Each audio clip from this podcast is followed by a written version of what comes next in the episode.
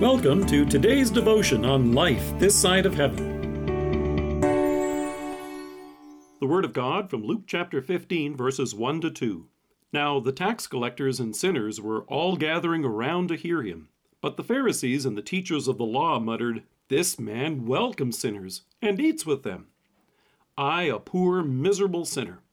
With these words, we often confess our sins together at the beginning of our worship service in church. They're not very fashionable these days. Folks don't want to think of themselves as either poor or miserable, and they certainly don't want to think of themselves as sinful. So, why would joyful worship begin with such stark and ominous words? In many cases, these words represent such a grim assessment that the confession of sins has either been muted to make it softer or dropped from worship entirely. But think about that for a moment. Jesus receives sinners. Luke tells us that the tax collectors and sinners were all gathering around to hear him. These were folks who were hated for helping the Romans, and the others with whom society held were too despicable to associate. In addition, this wasn't a one time event, and it wasn't an accident. This was happening on an ongoing basis. Luke goes on to say, The Pharisees and the teachers of the law muttered, This man welcomes sinners and eats with them. They were so disgusted that they grumbled about it out loud, hoping that others would join in their loathing of Jesus and those in his company. Jesus wasn't deaf, and he also wasn't dissuaded. This was why he came. And like Paul, this gives us great comfort. In 1 Timothy, Paul exclaimed, Here is a trustworthy saying that deserves full acceptance. Christ Jesus came into the world to save sinners, of whom I am the worst. That's an amazing statement.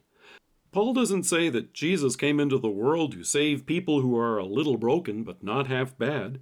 Jesus didn't come for those who simply made poor choices but are basically good people. No, Jesus came to save sinners, poor, miserable sinners. Folks like the tax collectors, individuals like Paul, people like you and me. You can be sure that in love, he called them to repentance and faith. Many years ago, an old pastor shared with me the story of an experience he had when preaching a sermon on this text. He described how good it is to know that God reaches out in love to sinners. Then he went on to note how everyone in attendance that morning was a sinner and in need of God's grace, including himself. After the service, he was shaking hands at the back of the church. One of the parishioners came up to him, shook his hand, and announced that this would be her last Sunday in attendance. She exclaimed, I can't belong to a church where the pastor is a sinner. I imagine that at some point she must have either realized her mistake or she spent the rest of her life searching for a church, one without sinners, in vain.